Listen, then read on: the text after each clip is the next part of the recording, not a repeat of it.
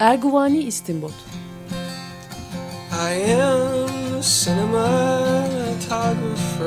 Sinemasal sohbetler.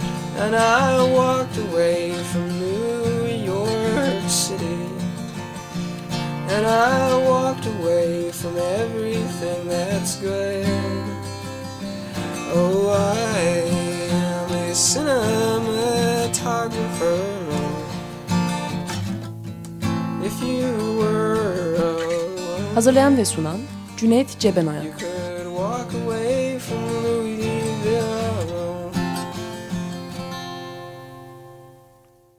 Merhaba, 94.9 Açık Radyo'dayız. Erguvani İstinbot programında ben Cüneyt Cebenayan, konuğum Melik Saraçoğlu'yla Jacques Tati'nin Playtime filmini temel almak üzere diğer bütün filmografisinden söz etmeye çalışacağız. Hoş geldin Melik. Hoş bulduk, merhaba. Her zamanki klasik açıklamalarımı söyleyeyim. Gerçi Playtime'ın herhangi bir başı sonunun söz etmek çok mümkün olmadığı için zaten önemli değil. Ama biz programlarımızda filmlerin işte sonunu açıklamaktan kaçınmıyoruz. Çünkü seyredildiğini varsayıyoruz. Yani sürprizlerini açık etmekten kaçınıyoruz filmlerin. Ki gerçi işte Playtime'ın özellikle herhangi bir sürprizinden söz etmek pek mümkün değil. Yine de adetlerini bulsun diye özetleyebilirim filmde ne olup bittiğini. Evet, çok iyi olur aslında. Yani, böylece konuya da bir şekilde girmiş oluruz. İşte kahramanımız Monsieur Hulot, ki zaten ileride bahsedeceğiz kendisinden. Hı-hı. Filmin başında havaalanında başlıyordu. Evet, yanlış, havaalanından Paris'e geliyor ve işte Paris'in bu gelişmekte olan en modern gökdelenlerin olduğu, gıcır gıcır binaların olduğu yerine geliyor bir iş görüşmesi için. Fakat işte bir karışıklık oluyor ve yanlışlıkla hemen yanındaki fuara giriyor. Ve bu fuarda işte başına gelen saçma sapan şeyler. Bu işte teknolojik yeni ürünlerin tasarım fuarına geliyor. Hı hı. Burada kimi saçmalıklarla karşılaşıyoruz.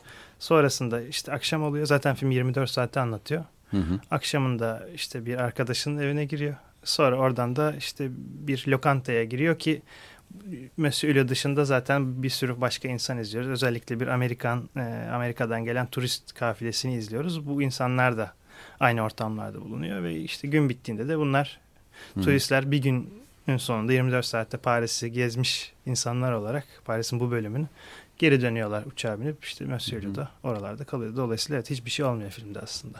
Aslında küçük bir aşk hikayesi de var. O Amerikalı turist grubu daha çok kadınlardan oluşuyor ve işlerinden bir tanesini ayırt ediyoruz. Adını falan öğreniyoruz, Barbara diye. Hı hı. O Barbara ile Monsieur Hulot arasında birkaç karşılaşma oluyor. Hı hı. Hatta bir kısa dans etme sahneleri var. Ve filmin sonlarına doğru da bir hediye vermesi söz konusu Hulot'un. Gerçi kendi eliyle de veremiyor o hediyeyi. Bir başkası aracılığıyla iletiyor. Öyle bir küçük bir aşk hikayesi de var. Benzer bir şey, aşk hikayesi şeyde de var. Monsieur Hulot'un Tatilleri filminde de var. Aslında çok da benziyor. Yine Amerikalı bir turist kız var, genç işte, ve yine konuşamıyorlar çok fazla. Aralarında çok bir şey olamıyor ve bir yerde yine dans ediyorlar birlikte. Aslında o bir nevi onun bir versiyonu gibi. Hı hı. Ama işte ikisinde de benzer bir şey var. İşte çok büyük bir aşk hikayesi değil bu. Naif bir şey. Jacques Tati'nin filmlerinde de çok gördüğümüz işte naiflikte. Hoş, böyle bir tebessüm bırakacak ve sonu da mutlu, pek her zaman pek mutlu bitmeyen bir aşk hikayesi diyebiliriz. Evet. Hı-hı. Orada da bir Amerikalı kız, öyle mi? Ben Tati filmlerinin sanırım en azından çoğunu izledim. Zaten çok da bir film yok. 5 tane mi 7 tane değil mi toplam filmi? 5 film ve işte son filmi var, bir belgesel gibi. Bir zamanlar İstanbul Film Festivali'ne gelmişti o filmler. Fakat şimdi tam hepsi canlı değiller aklımda. Fakat şeyden söz etmek mümkün sanki. Amerika ile bir aşk nefret ilişkisi yaşadığından söz etmek mümkün. Yani bu Amerikalı kadınlar hep herhalde kendisini tekrarlayan bir motif. Bir yandan da o Amerikalılaşmak, ona yani, bir tepki. Filmlerin belki de en önemli teması budur yani. Modernizm ve işte daha ziyade modernizmde Amerikanlaşma, tek tipleşme. İşte küreselleşen dünyada hepimizin Amerikanlaşmasından pek hoşlanmıyor Jacques Tati. Dolayısıyla bu da ilk yaptığı kısa film, post Tacılar Okulu galiba Türkçesi öyle bir şey. Dan itibaren hep kendini gösteriyor. Çünkü o filmde de işte şeyler var. Postacılar var. Fransız çok Fransız postacılar var. Ve işte artık daha modern olmaları gerektiği için işte bisiklete biniyorlar şey. Kıyafetleri, tavırları işte arada girip arkadaşlarını görünce arada girip işte bistroda bir tek bir şey atabiliyorlar. Bir kahve içiyorlar falan. Böyle postacılardan işte Amerikalılar gibi daha çalışkan, daha işte organize olmuş, daha düzgün postacılar olmaları isteniyor. Onlara bir Amerikan'ın yaptığı postacı filmi izletiliyor. Bakın postacılar böyledir, böyle çalışıyorlar. Sonra işte onlara eğitiyorlar. Siz de öyle olmalısınız gibi asker gibi eğitiyorlar. Tabii olmuyor yani tutmuyor tam bu aşı. Dolayısıyla daha ilk kısa filminden itibaren taktığı bir şeydir. Playtime'da da bu var. Playtime'da yani diğer bütün filmlerinde var. Playtime'da da nasıl görüyoruz? Zaten bir Amerikalı kafile filmin başından itibaren orada turist kafilesi ve işte birazcık da genel aslında dünyadaki turizm kavramıyla da dalga geçiyor. Biraz da Amerikalıların kibar olmayıp çok dalga geçiyor. Çünkü işte koyun gibi bir topluluk bu. İşte her seferinde turun başındaki işte onlardan sorumlu olan kişi bunları sayıyor otobüse bindirip indirirken sanki koyun sayar gibi gir işte 2 3 4 5 gibi ve ne görürlerse diye şaşırıyorlar. Ve zaten gezdikleri yerde Paris değil. Paris'in işte dışındaki modern kısım. Ama onlara fark etmiyor. Onlara bak bu çok güzel diye gösterdikleri çok şaşırıyorlar. Dolayısıyla böyle bir Amerikalılarla dalga geçme durumu var. Filmin ikinci bölümündeki lokanta sahnesinde de Amerikalılarla yine dalga geçme durumu var. İşte eğleniyorlar. Ne olursa eğleniyorlar. Yani işte boş tenekeye vurulsa da hemen o çok dans ediyorlar. Eğleniyorlar. Dolayısıyla bu Amerikalıların biraz içi boş oluşuyla dalga geçiyor. Eleştiriyor. Fakat bir yandan da Fransızları da eleştiriyor tabii. Bu Amerikanlaşma sürecinde işte biraz işi abartmalarından ötürü. Daha işte bu ilk zaten filmin geçtiği bu gökdelenlerin bulunduğu yer zaten kimliksiz işte Paris'ten hiçbir alakası kalmamış bir yer. Çok ideal bir şey gibi sunuluyor bize ama hiç ideal görmüyor bunu Jacques Tati. Paris ancak işte bu gökdelenlerin şeylerin plazaların kapıların cam vitrinlerinden yansıyan İşte çok uzaktaki Eiffel Kulesi, çok uzaktaki işte Sacré-Cœur'ü görerek ancak gerçek Paris'i görebiliyoruz ucundan. O da kimsenin umurunda olmuyor zaten. İnsanlar onun farkında değil. Turistler bile farkında değil.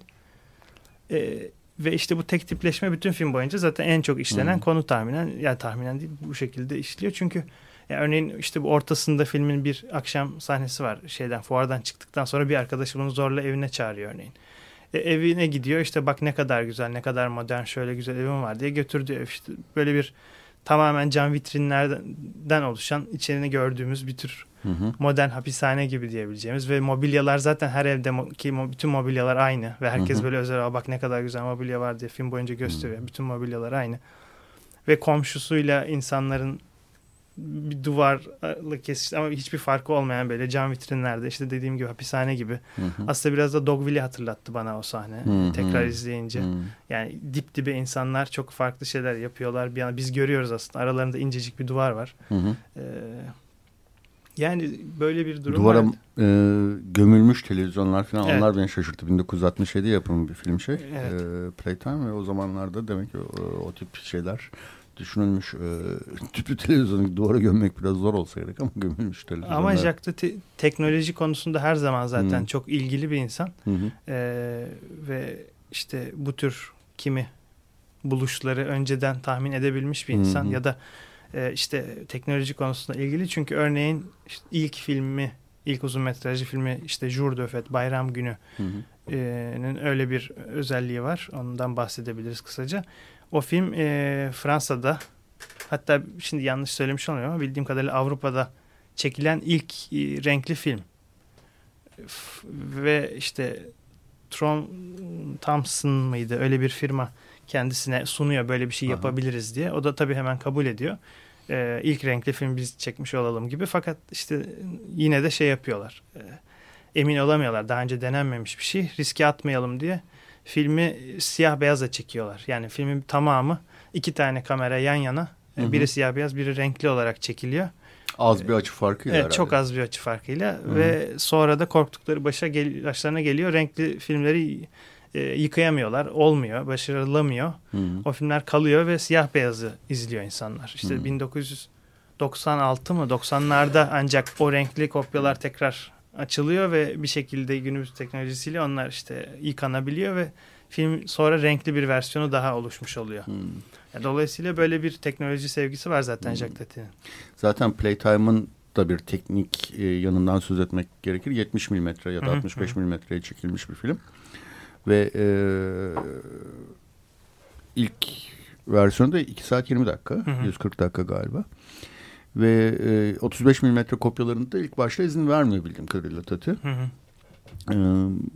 Ve bu uzun hali ve 70 milimetrelik haliyle filan da eleştirmenler beğeniyor ama gişede iş yapamıyor. Hiç yapamıyor. Sonra kısaltılıyor, 35 milimetre kopyalar yapılıyor falan filan ama yine de kurtulmuyor. Bir de Amerikalılara ve işte Amerikanlaşmaya bir tepkisi var tabii. Fakat de demek lazım bir yandan da Amerika kültürünü ve sinemasını seviyordu. Yani böyle bir tamamen düşman olarak gören tek taraflı bir siyah beyaz bakışı yok. Daha zaten yani yaptığı sinema burlesk işte sinemadan, işte slapstick'ten, Charlie Chaplin'den, Buster Keaton'dan çıkan bir sinema ve bunu her zaman biliyor, kabul ediyor. Her zaman her yerde belirtiyor, saygısını dile getiriyor. Hatta Amerika'da Oscar töreninde de yanılmıyorsam bir ödül alıyordu. Hangi Mononcle olabilir, şimdi yanlış söylemişim. Orada da öyle bir teşekkür ve işte bir saygıda kusur etmeme durumu oluyor. Dolayısıyla her zaman için çok da önem veriyor buna. Fakat işte asıl derdi zaten Amerikalılardan ziyade Amerikanlaşıp tek tipleşen, yani ülkelerin kendi kültürlerini kaybetmesi. Aslında takıyor. O tek tipleşmenin çok da net bir ifadesi bir turizm bürosundaki afişlerde var filmde, Playtime'da. İlk seyrettiğimde fark etmemiştim, sonradan fark ettim. Hepsinde aynı resim var. Yani Stockholm yazıyor, arkada bir bina resmi var. Binanın da hiçbir özelliği yok, modern bir bina. Aynı bina işte Hawaii posterinde de var. Aynı bina ne bileyim St. Petersburg posterinde de var. Sadece bu binanın önüne bir insan figürü daha konulmuş. O insan figürleri değişik. Altında işte bir de şehrin adı değişik. Yani bize gösterdiği binalar da zaten o afişlerdeki binalar gibi modern, bir özelliği olmayan modernist mimarinin işte tipik özellik şeylerinden bir tanesi. Yani filmde çok fazla böyle detay var zaten bu arada. Bir kere izleyince mutlaka fark etmeyeceğiniz birçok detay var. Tekrar izlemek gerekiyor. Çünkü zaten mesela çok geniş planlar kullanabiliyor ve o geniş planda birçok farklı şey oluyor. Evet. Asıl biz işte Monsieur Hulot'u ya da o anki izlediğimiz karakteri izliyoruz. Fakat aslında yan tarafta başka ufak şeyler de oluyor. Hiç önemi yok bir yandan belki ama işte böyle dikkat ettiğimizde sesler açısından da geçerli. Görsel olarak da çok ufak detaylar var. Evet. Üzerine fazla çalışılmış. Evet, yani hatta iki ayrı plan aynı sahne içinde oluyor. Aynı plan içinde iki ayrı plan varmış gibi de oluyor. Yani sol tarafında bir başka bir grup bir şey yaşarken sağ tarafta başka bir şey. Bir olay oluyor başka bir kahramanlar arasında ve ikisi de eşit gözüküyor. Yani hani hangisini izleyeceğinden çok da emin değilsin filmde. Aklıma demin geldi, bu camlardan falan söz ettik. Burada böyle bir sanki sınırların da belirsizleşmesi gibi bir şey var. Yani neresi içerisi neresi dışarısı belli değil. Hatta o kadar belirsiz ki bir yerde işte filmin en başlarında birisi dışarıdan sigarasını yakmasını istiyor içerideki adamın. Fakat kendisinin dışarıda, adamın içeride olduğunun farkında değil. Çünkü aralarında bir tertemiz bir cam var ve aynı mekanı paylaştıklarını zannediyorlar. Adam gel kapıya da öyle yakayım diyor. İşte yine kapıya çarpan bir adam var. Burnunu kırıyor. O evler zaten içeride mi dışarıda mı belli değil. Vitrin gibi her şey. Böyle bir özel hayatın yok olması mı? Bir şey söylüyor ama tam ne söylüyor ben bilmiyorum ama bir içle dışın karıştığı, içle dışı ayıran duvarların yani farklı şekilde yorumlanabilecek şeyler tabii. Yani o kadar işte yepyeni, o kadar gıcır gıcır ki yani çok bizim bunu beğenmemiz gerekiyor ama aslında işte bir yandan da bir çeşit görünmez hapishaneye dönüşüyor insanlar. İşte içinde olduklarının farkında bile olmuyor bir noktada. İşte benzer birçok sahne var. Hatta işte bu iş görüşmesine gittiği adamla bir türlü buluşamayacak söylüyor. Sonra adam yanlış hatırlamıyorsam tabii yansımalardan adamı karşıdaki plazada gibi görüyor mesela. Evet. Oraya gidiyor. Halbuki adam hemen dibindeymiş falan. Evet. Bu tür şeyleri çok fazla kullanıyor. Tek tipleşmede bu arada o ev sahnesinde insanlar da aynı televizyon programlarını izliyordu hep. Her televizyonda aynı şey vardı. Örneğin öyle şeyler de var. İşte bununla bir de dalga geçecek şekilde biraz işte son 2. bölümündeki lokanta sahnesinde aslında şey de var. Yani Amerikalılarla dalga geçiyor. Evet, böyle boş insanlar diyor ama Fransızlarla da epey dalga geçiyor. Özellikle o lokanta sahnesinde ki garsonlar hiçbir şekilde ayak uyduramıyorlar bu yeni işte dışarıdan çok güzel görünen fakat içi boş olan Royal Garden işte lokantası. Royal Garden lokantası. Kraliyet Bahçesi lokantanın adı. Belli ki orası yeni yapılan bir yer. Ya zaten belli ki değil. Açılış gecesi. Evet, açılış gecesi daha bitmemiş bile aslında. İç mimar daha bitirememiş.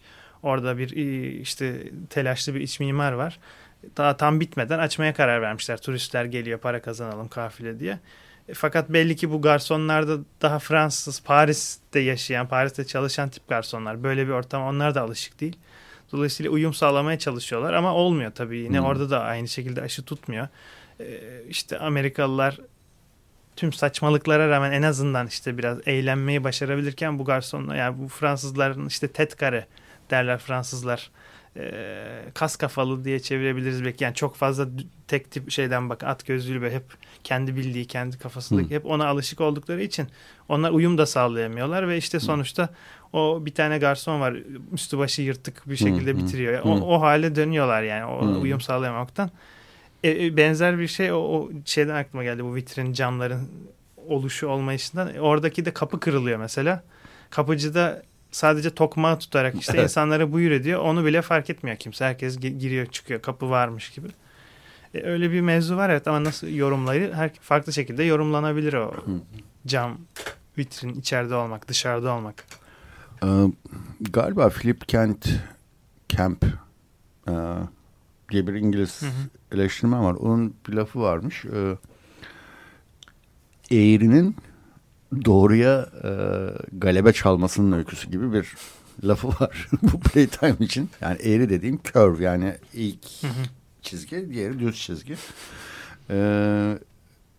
Acaba öyle mi diye ikinci defa izlerken biraz düşündüm. Hani belki tam bu kadar bunu söylemek mümkün. Biraz abartmış olabilir ama şöyle bir şey hakikaten var. İlk başlardaki hani gördüğümüz insanlar ya da bir sürü filmin bütün boyunca gördüğümüz bir sürü insanlar böyle bir asker gibi, robot gibi hareket ediyorlar. Düz çizgiler. Köşeyi 90 derece dönüyorlar falan böyle. Yani köşelere sanki robot gibi. Ama filmin o sonundaki o Royal Garden lokantasında işte gayet düzenli başlayıp sonra bir kaosa evrildiğinde insanlar aslında mutlu oluyorlar da. Yani herkesin katıldığı, birlikte eğlendiği, o protokolün bir kenara bırakıldığı, işte resmiyetin bir kenara bırakıldığı bir belki hakiki Fransızlığa dönüldüğü hani Tati'nin kafasındaki öyle bir şey oluyor. Yani hakikaten yamukun doğruyu ezilmesi, ona üstünlük sağlaması ve egemenliğini geri alması gibi bir şeyden söz edilebilir belki. Yani şöyle aslında ona girmek lazım belki, işte şey hiyerarşi kalkıyor. İşte dedin. Jacques Tati'nin sinemasında sınıfsal farklar da tabii. Çünkü orada işte çok zengin Amerikalı, belki petrol zengini Dallaslı böyle bir adam var konuşan. Evet. Ve o işte oradaki sarhoşlarla mesela gece bittiğinde işte ortam o hale geldiğinde sarhoşlarla işte sabah kahve içip bir arada böyle sarılıp dertleşebilecek hale geliyorlar. Ve işte bu birazcık Jacques Tati sinemasında aslında belki birazcık değil en önemli şeylerinden biri. Yani Buster Keaton, Charlie Chaplin gibi slapstick işte sinemanın en önemli isimleri saydığımız bu siyah beyaz dönem isimlerinden farklılaştığı birkaç nokta var. Bir tanesi bu işte demokratik yaklaşımı diyebiliriz yönetmen olarak sinemaya. Çünkü bir karakterimiz var, Monsieur Hulot. Monsieur Hulot hiçbir zaman işte Charlie Chaplin, işte Charlot gibi ya da Buster Keaton gibi hep izlediğimiz, tek başına hep kadrajın ortasında ve başına türlü şey gelen ve bizim bayıldığımız karakter olmuyor. O her zaman olayların içinde, geniş planlarda diğer insanların arasındaki biri oluyor. Bazen ondan daha önemli insanları izliyoruz. Monsieur Le kadrajda olsa bile yani orada daha ön plan. Monsieur Le'yi bazen izlemiyoruz. Başka insanları izliyoruz. Dolayısıyla bu işte karakterlere eşit yaklaşım. Jacques Tatian hep bilinçli bir şekilde yaptığı, yani dile de getirdiği bir şey. Monsieur Le hiçbir zaman ön planda olmasın. Hep görünsün. Başka filmlerde de keşke görünse hatta diyor. Yani başka yönetmenlerin filmlerinde de görünse, önemsiz biri olarak keşke geçse diyor. Ki bunu da işte François Truffaut bir filminde yapıyor. Bed and Board galiba İngilizcesi yatak işte ve Bezevole'nin devam filmi Domicile Conjugal Fransızcası işte bu Antoine Duanel serisi 400 darbeyle başlayan işte yatak Jean-Pierre Lo'nun başrolünde oynadığı filmler. Onun işte 3. filmi.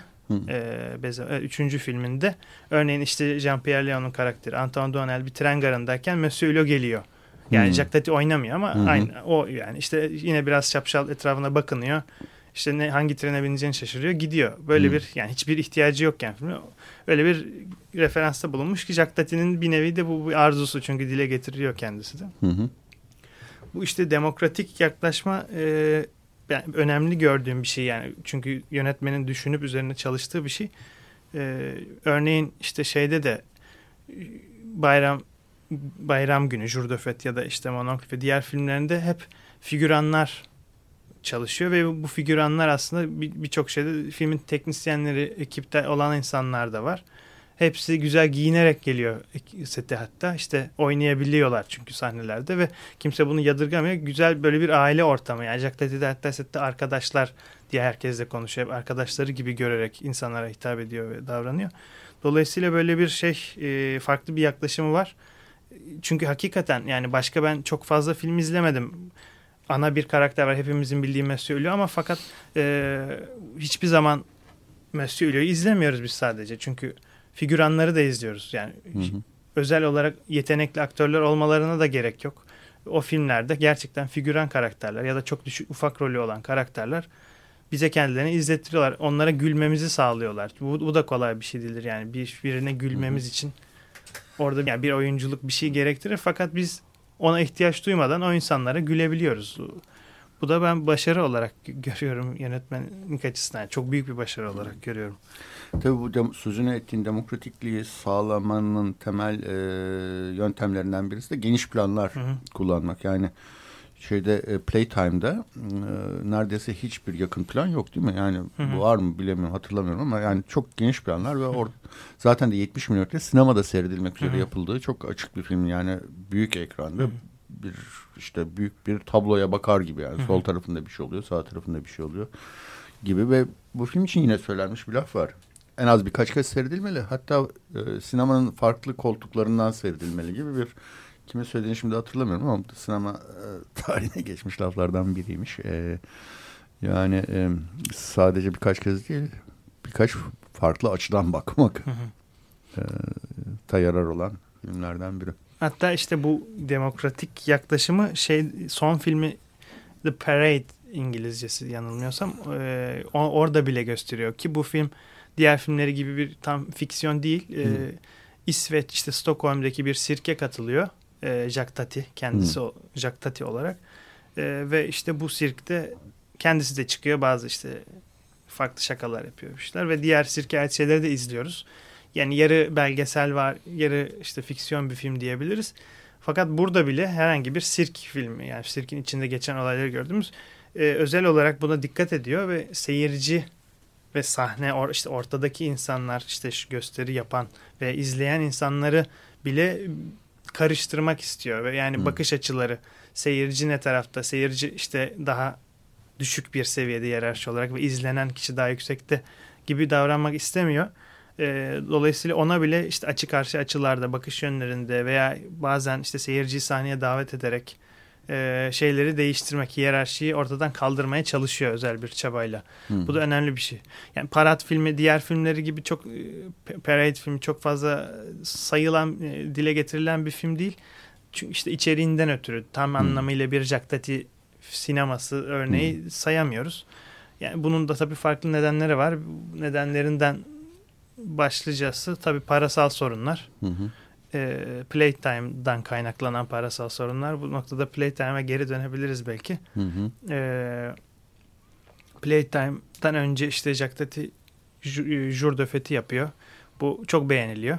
İlk uzun metrajlı filmi. Sonra Monsieur Hulot'un tatillerini yapıyor. Bu film de çok beğeniliyor. Ki ondan birkaç yıl önce bir film yüzüne girdi. Bu Mr. Bean serisinden Mr. Bean tatilde diye. Bu bayağı bir gönderme yapan filmlerden biri. O vizyona göre daha çok beğeniliyor. Yurt dışında da beğeniliyor. Amerika'da da beğeniliyor. Diğer Avrupa ülkelerinde. Onun üzerine Mononcle Amcam'ı yapıyor. Bu filmde çok beğenilmekle birlikte seyirci biraz yavaş yavaş, önceki filmleri çok seven seyirci geri çekilmeye başlıyor.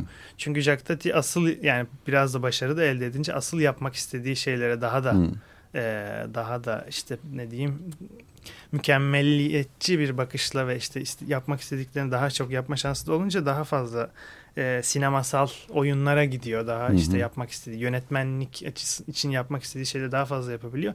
Bu seyirciyi biraz uzaklaştırmaya başlıyor. Playtime ve işte biraz da aslında içerik de burada var. Çünkü önceki filmlerinde biraz daha taşra ortamını hep ele alırken işte My Uncle'da ilk kez şehir ve işte kendisi filmlerini izleyecek tür insanların, modern dünyada yaşayan insanların bir hicvini yaptığı için biraz da bu rahatsız da ediyor insanları. İnsanlar kendilerini görmekten hoşlanmıyor. Evet. Yani bu Playtime en çok benzeşen, zaten en iyi iki filmi kabul edilen My Uncle ve Playtime. Playtime'a geldiğinde şöyle ki, ya My Uncle'da daha demin bu dediğim filmde zaten başlıyor bu şey fazla özenli çalışmasına ve filmin çekimleri 9 ay sürüyor zaten My Uncle'ın.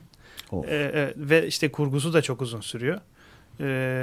Ve işte epey de bir para harcanıyor. Neyse o film kendini çıkarıyor. Fakat Playtime'a gelince daha da Jacques Tati işi ileri götürmek istiyor artık. Bir nevi başyapıtını ortaya koymak istiyor. Bu filmin setinin hazırlanması bir sene sürüyor Playtime'ın. Çünkü filmde gördüğümüz o modern, işte aşırı ultra modern şehir, mahalle diyelim, gökdelenler gerçek değil. Tamamen inşa ediliyor. Bunların birçoğu zaten gökdelen değil tabii, maket yani ufak örnekler bizi perspektifle bu şekilde gibi tekerlekli bunlar şeyler aslında maketler. Biz tabii filmde gökdelen gibi görüyoruz. İşte yollar yapılıyor. Tativille ismi verilen bir küçük ultra modern şehircik tasarlanıyor. Ve işte bir yıl sürüyor hazırlığı. Çekimler çok uzun sürüyor çünkü işte kimi farklı şeyler var. Hava şartları çok kötü gidiyor. İşte renkli gelen çekim yapılacak işte filmlerden memnun olmayacak dedi, elde ettiği renk yani denemelerde, testlerde sonuçlardan memnun olmuyor. Bazı işte yapılan bu derinlik perspektifle alakalı oyunları istediği gibi yapabileceği tür işte dekorlardan memnun olmuyor. Uzadıkça uzuyor set ve sonuçta ortaya, hatta Pompidou falan bile devreye giriyor bildiğim kadarıyla. Cumhurbaşkanı falan bile filmin bitirilmesi için bir şekilde çünkü yani devlet kaynaklarını falan da galiba açıyor. Evet. Ve sonuçta Playtime ortaya çıkıyor. Bir yani sinema tarihinin benim açımdan ve birçok eleştirmen açısından da en önemli filmleri arasına girecek. Çok yani yapılmış en iyi, bence ayrıca komedi filmlerinden biri olarak da değerlendirilecek.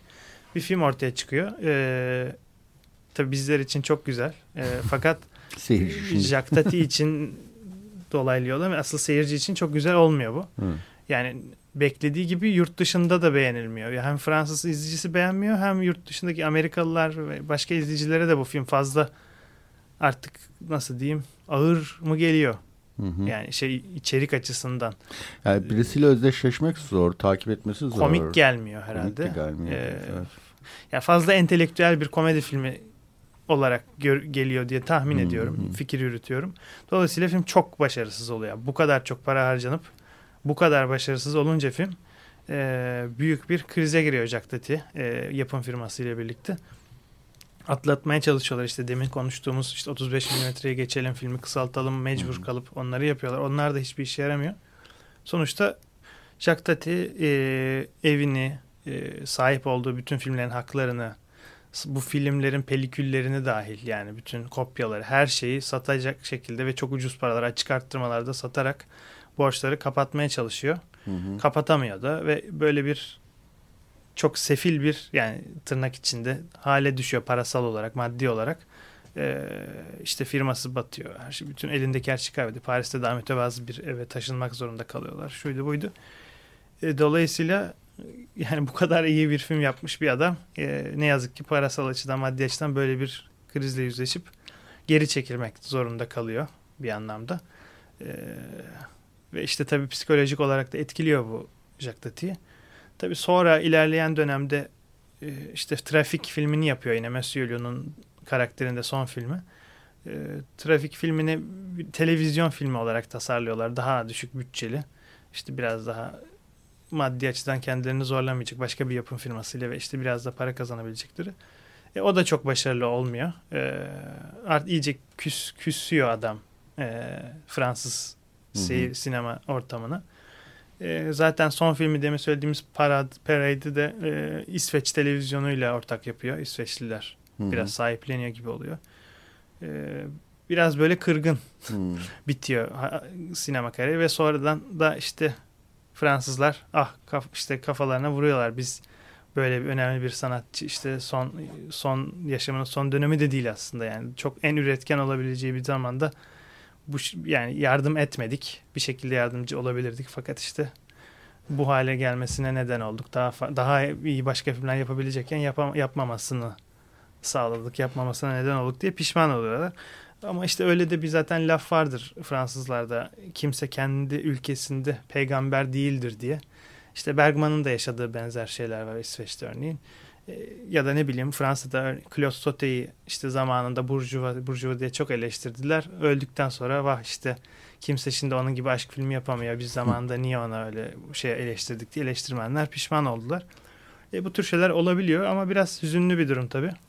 Hı hı. İşte yapmak istediği başka filmler de var. Örneğin İllüzyonist var ki sonradan işte Sylvain Chomet animasyon olarak yaptı. Evet. Veya işte Confusion, işte karmaşıklık mı diye çevrilir bilmiyorum, karmaşa. Öyle bir filmi var ki işte senaryosu da var. Final filmi olarak baktı. Monsieur ölüyor senaryoda. İşte bir film setine giriyor yanlışlıkla ve orada bir işte savaş sahnesi mi, kurşuna dizme sahnesi mi ne var? Veya işte orada bir kaza, kurşununa kurban gidip tam araya girip işte klasik. O şekilde öldüğü bir final filmi de var, senaryosu hazır olan ama onu da çekemiyor. O Confusion'u kimse de çekmedi mi? Yok, çekmedi. Bildiğim kadarıyla yani. Çekmedi. Böyle biraz küskün zaten bir şekilde, yani trajikomik mi denir? Filmlerinde olan hep o çok komik olup işte bir yandan böyle bir içini burkan hafif böyle naif bir hüzün, işte aşkla alakalı ilişkilerde ya da başka meselelerde o şekilde bitiyor adamın kariyeri. Evet. Çok az film yapıyor. 5 ve işte parayı da sayarsak 5,5 diyorum ben. Uzun metraj film yapıyor ama çok önemli işler yapıyor. Ki işte Cahiers du Cinema zamanında da işte bu yeni Fransız, yeni dalga, o jenerasyonun işte otör sineması olarak adlandırdığı ve onlara kadar çok da yönetmen adına örneği az olan Fransa'da işte Bresson gibi isimler var. Birkaç isim var. Cocteau gibi. İşte Tati'yi de, bu böyle 5-6 tane isim saydıklarında hep Tati'yi de dahil ediyorlar. O önemli bir isim çok. Fransız sinemasının açısından da, dünya sineması açısından da.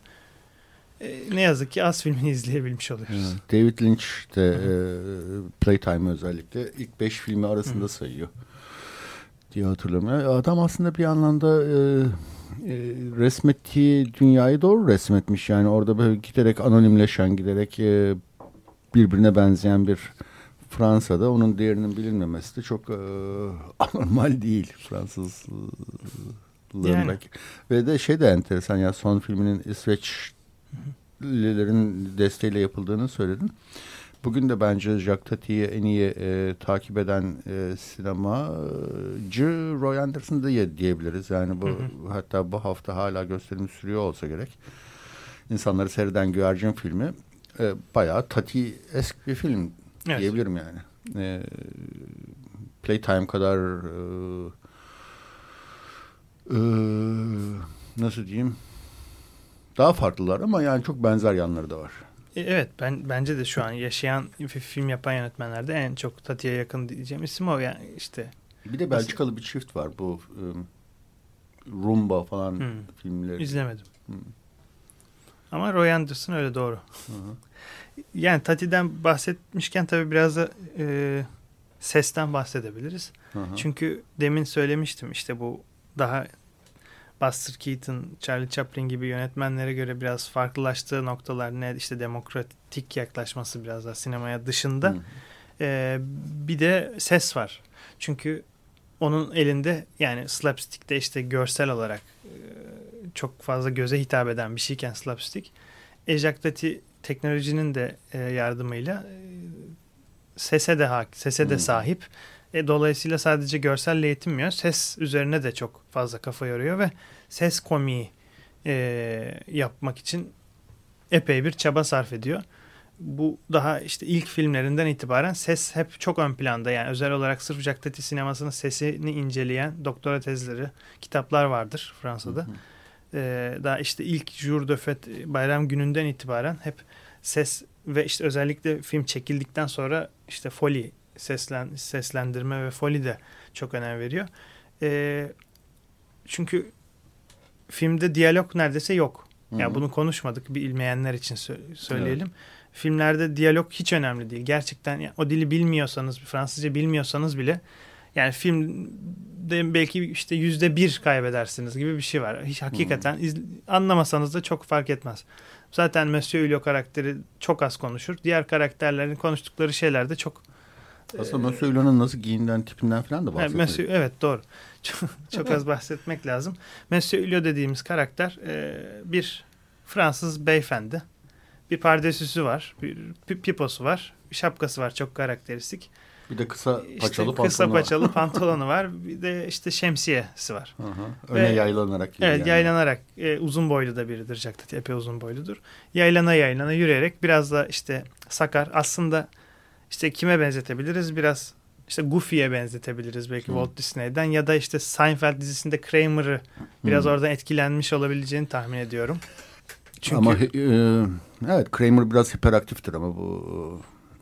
Gayet yavaş bir adam. Yavaş bir adam ama yine hareketleri, sarsaklığı, boyu, posu. Hatta işte Jacques Tati'nin biraz işte spor gigleri yapar. İşte Kramer'ı oynayan Michael Richards da yanlış söylemiş olmayayım. O da o tür örneğin öyle şeyler yaparak giriyor. Biraz benzeşiyorlar. Etkilendiğini tahmin ediyorum. Etkilenmiş olsun zaten. Yani etkilenebilecek bir adam. Böyle bir sarsak bir karakter ama çok kibar. İyi niyetli. Fakat işte kırılma noktası olarak bu karakterimiz biraz daha Fransız bir karakter. İşte hatta biraz taşralı diyebileceğimiz ama iyi anlamda, işte Jacques Tati'nin bakışıyla iyi anlamda, biraz romantize edilmiş anlamda.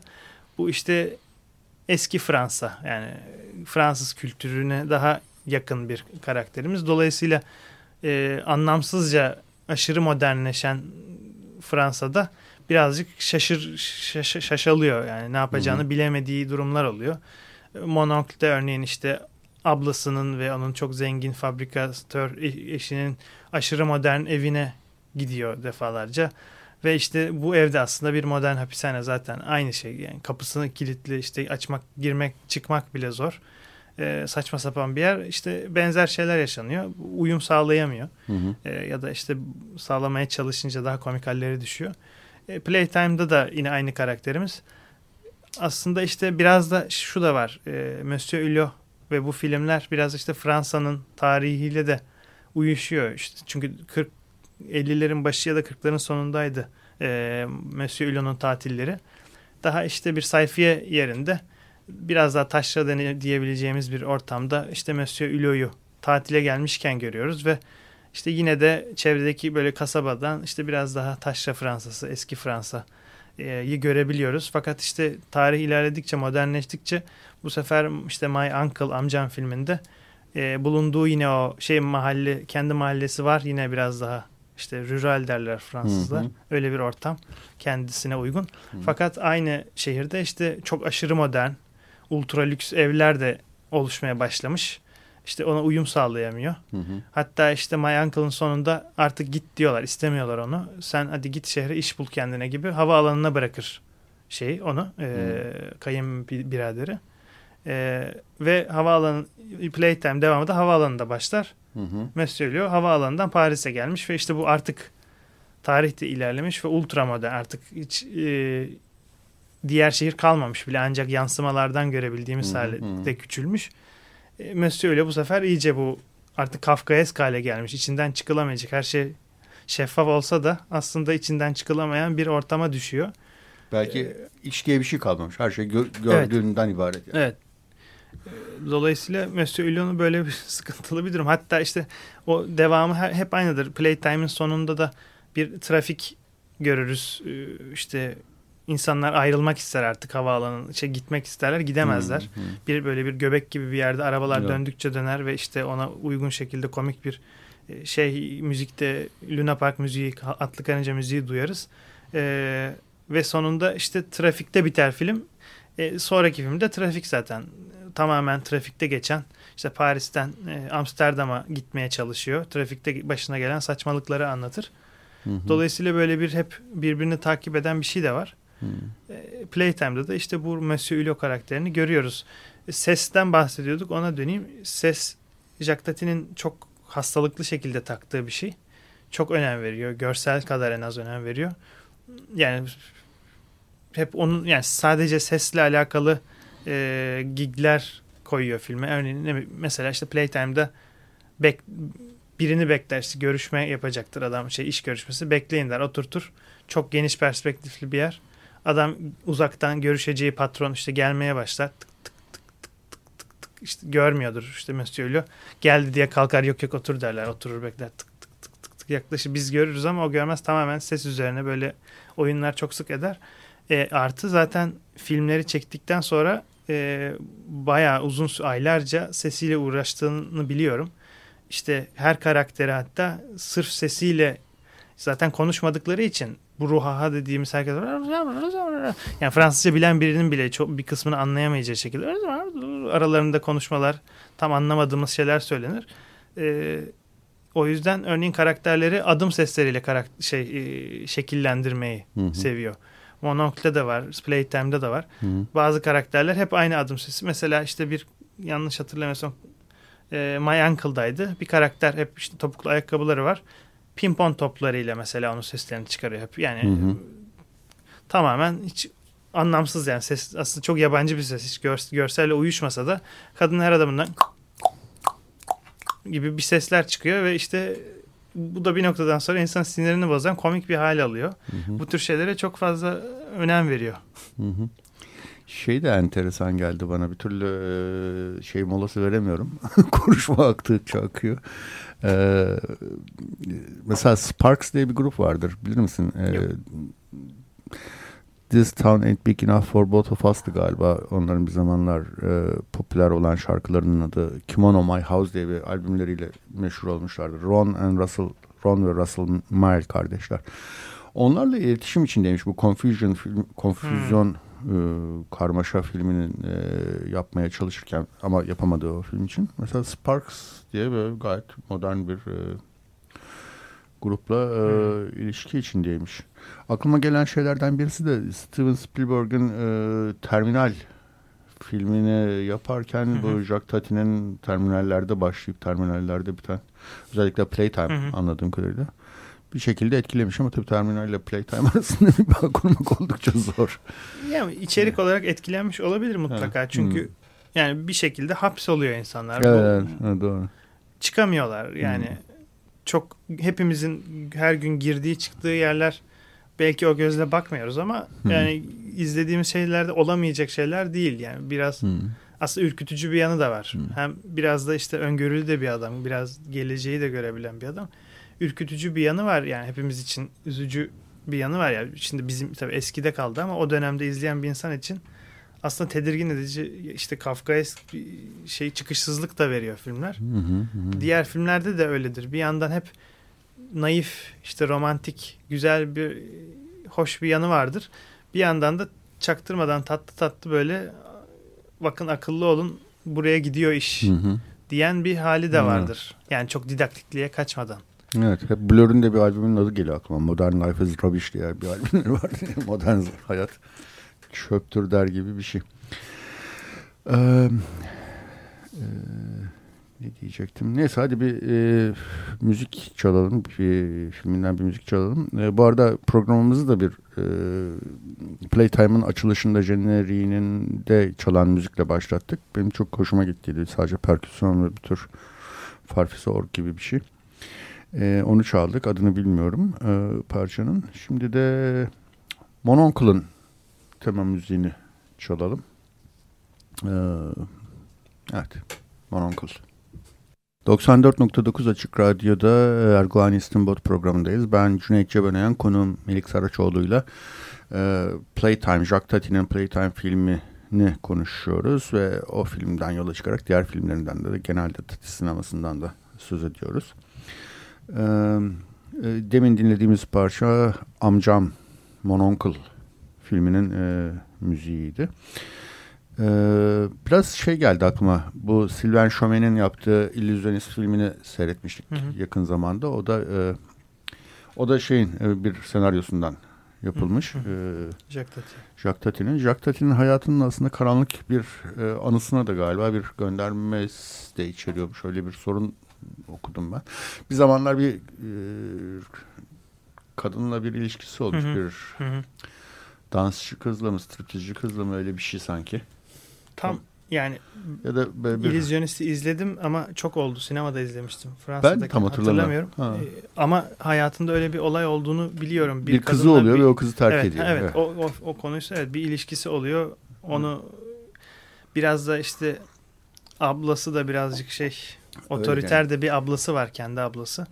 İşte o emin olamıyor o ilişkide, yani bir kadınla birlikte oluyor, çocukları oluyor. Ablası birazcık işte sana yakışmaz falan gibi bir yaklaşımla ayırmaya çalışıyor. İşte Jacques Tati de ki asıl soyadı Jacques Tati şef. Avusturyalı evet. İstemiyor ve ayrılıyorlar. İşte sonra o kadın ve çocuğu başka bir ülkeye taşınıyorlar. Orada yaşamaya devam ediyorlar. Unuttum. Amerika mıydı? Başka bir İngiltere miydi? Başka bir yere taşınıyor. İngiltere galiba. Sonra Jacques Tati başka bir kadınla evleniyor. Çocukları oluyor. Öyle. Soyadı aslında Tatiçev ya da şey. Rus asıllı. Bir tarafı Rus, bir tarafı Fransız, Hollanda karışık. İtalyan bir tarafı da var falan. Ama asıl Rus, Fransız. Evet. Bir aristokrat Rus ailesinin den geliyor bir tarafı yani. Böyle talihsizlikler başına geliyor tabii. Çünkü zaten işte o dönem birçok Avrupalı erkek askerlik yapıyor. Birinci Dünya Savaşı'ndan sonra İkinci Dünya Savaşı olunca yine askere gidiyor, savaşıyor bayağı. Dönüyor işte 55 yılında çok ağır bir trafik kazası geçiriyor. Ölümden dönüyor işte şey. Monsieur Hulot'un tatillerinden hemen sonra, daha Mononcle yapmadan önce sakat kalıyor aslında. Hatta belki birazcık onun da ilgisi vardır. O döneme kadar hep işte spor giygileri, böyle sportif, daha fiziksel şeyler çok fazla yaparken, şakalar, komiklikler. Belki bir alakası yoktur ama sadece tahmin yürütüyorum. O kazadan sonra, çünkü gerçekten sol eli yanlış bilmiyorsam sakat kalıyor yani. O hayatı boyunca da kalıyor. Normal diğer eli gibi kullanamıyor. Ve işte bazı başka yürüyüşünde sıkıntılar oluyor. Fiziksel sorunları yaşıyor ve ondan da geçmiyor tam anlamıyla. Hayatın geri kalanı öyle yaşıyor ve belki bilmiyorum, bu spor komikliklerini biraz daha azaltmasının nedenlerinden biri de budur. Sadece tahmin yürütüyorum. Evet, bir yandan da şeyi de demin konuşurken aklıma gelmişti. Slapstick yaptığından söz ediyoruz ama slapstick mesela Playtime'da gayet az. Hani belki şey. Slapstick ne demek, bir de onu açmak istiyorum ben. Ben aslında yeni öğrendim slapstick nereden geldiğini. Eskiden tiyatrolarda oyuncular birbirlerine sopayla vurduklarında iki parçalı bir sopa varmış ve vurduğunda şrak diye ses çıkarırmış ama aslında çok az bir hızla vursam bile o çok büyük bir gürültü çıkarmış. Yani vurma sopası gibi bir şey slapstick'in anlamı. Oradan geliyor ve daha çok fiziksel komediye deniliyor. Playtime'da aslında fiziksel komedi diyebileceğimiz çok az şey olduğunu düşünüyorum. Yani böyle bir fiziksellik var da hani öyle çarpma, düşme, bilmem ne, bir hani barda 2'de 1 düşen bir adam var. Yine ufak tefek şeyler var. Canım, var kapıyı açmalar, etmeler, doğru, çarpmalar. Evet. Ama tabii işte demin de dediğimiz biraz fazla entelektüelize edilmiş bir slapstick belki denebilir ve o yüzden de belki işte seyirci zaten zorlanıyor. Evet, bizim vaktimiz neredeyse doldu. Bir dakikamız, bir şeyimiz kaldı. Artık veda edelim o zaman. Edelim. Çok çok teşekkürler Melik. Ben teşekkür ederim. Bir dahaki programda buluşmak üzere o zaman. Hoşçakalın.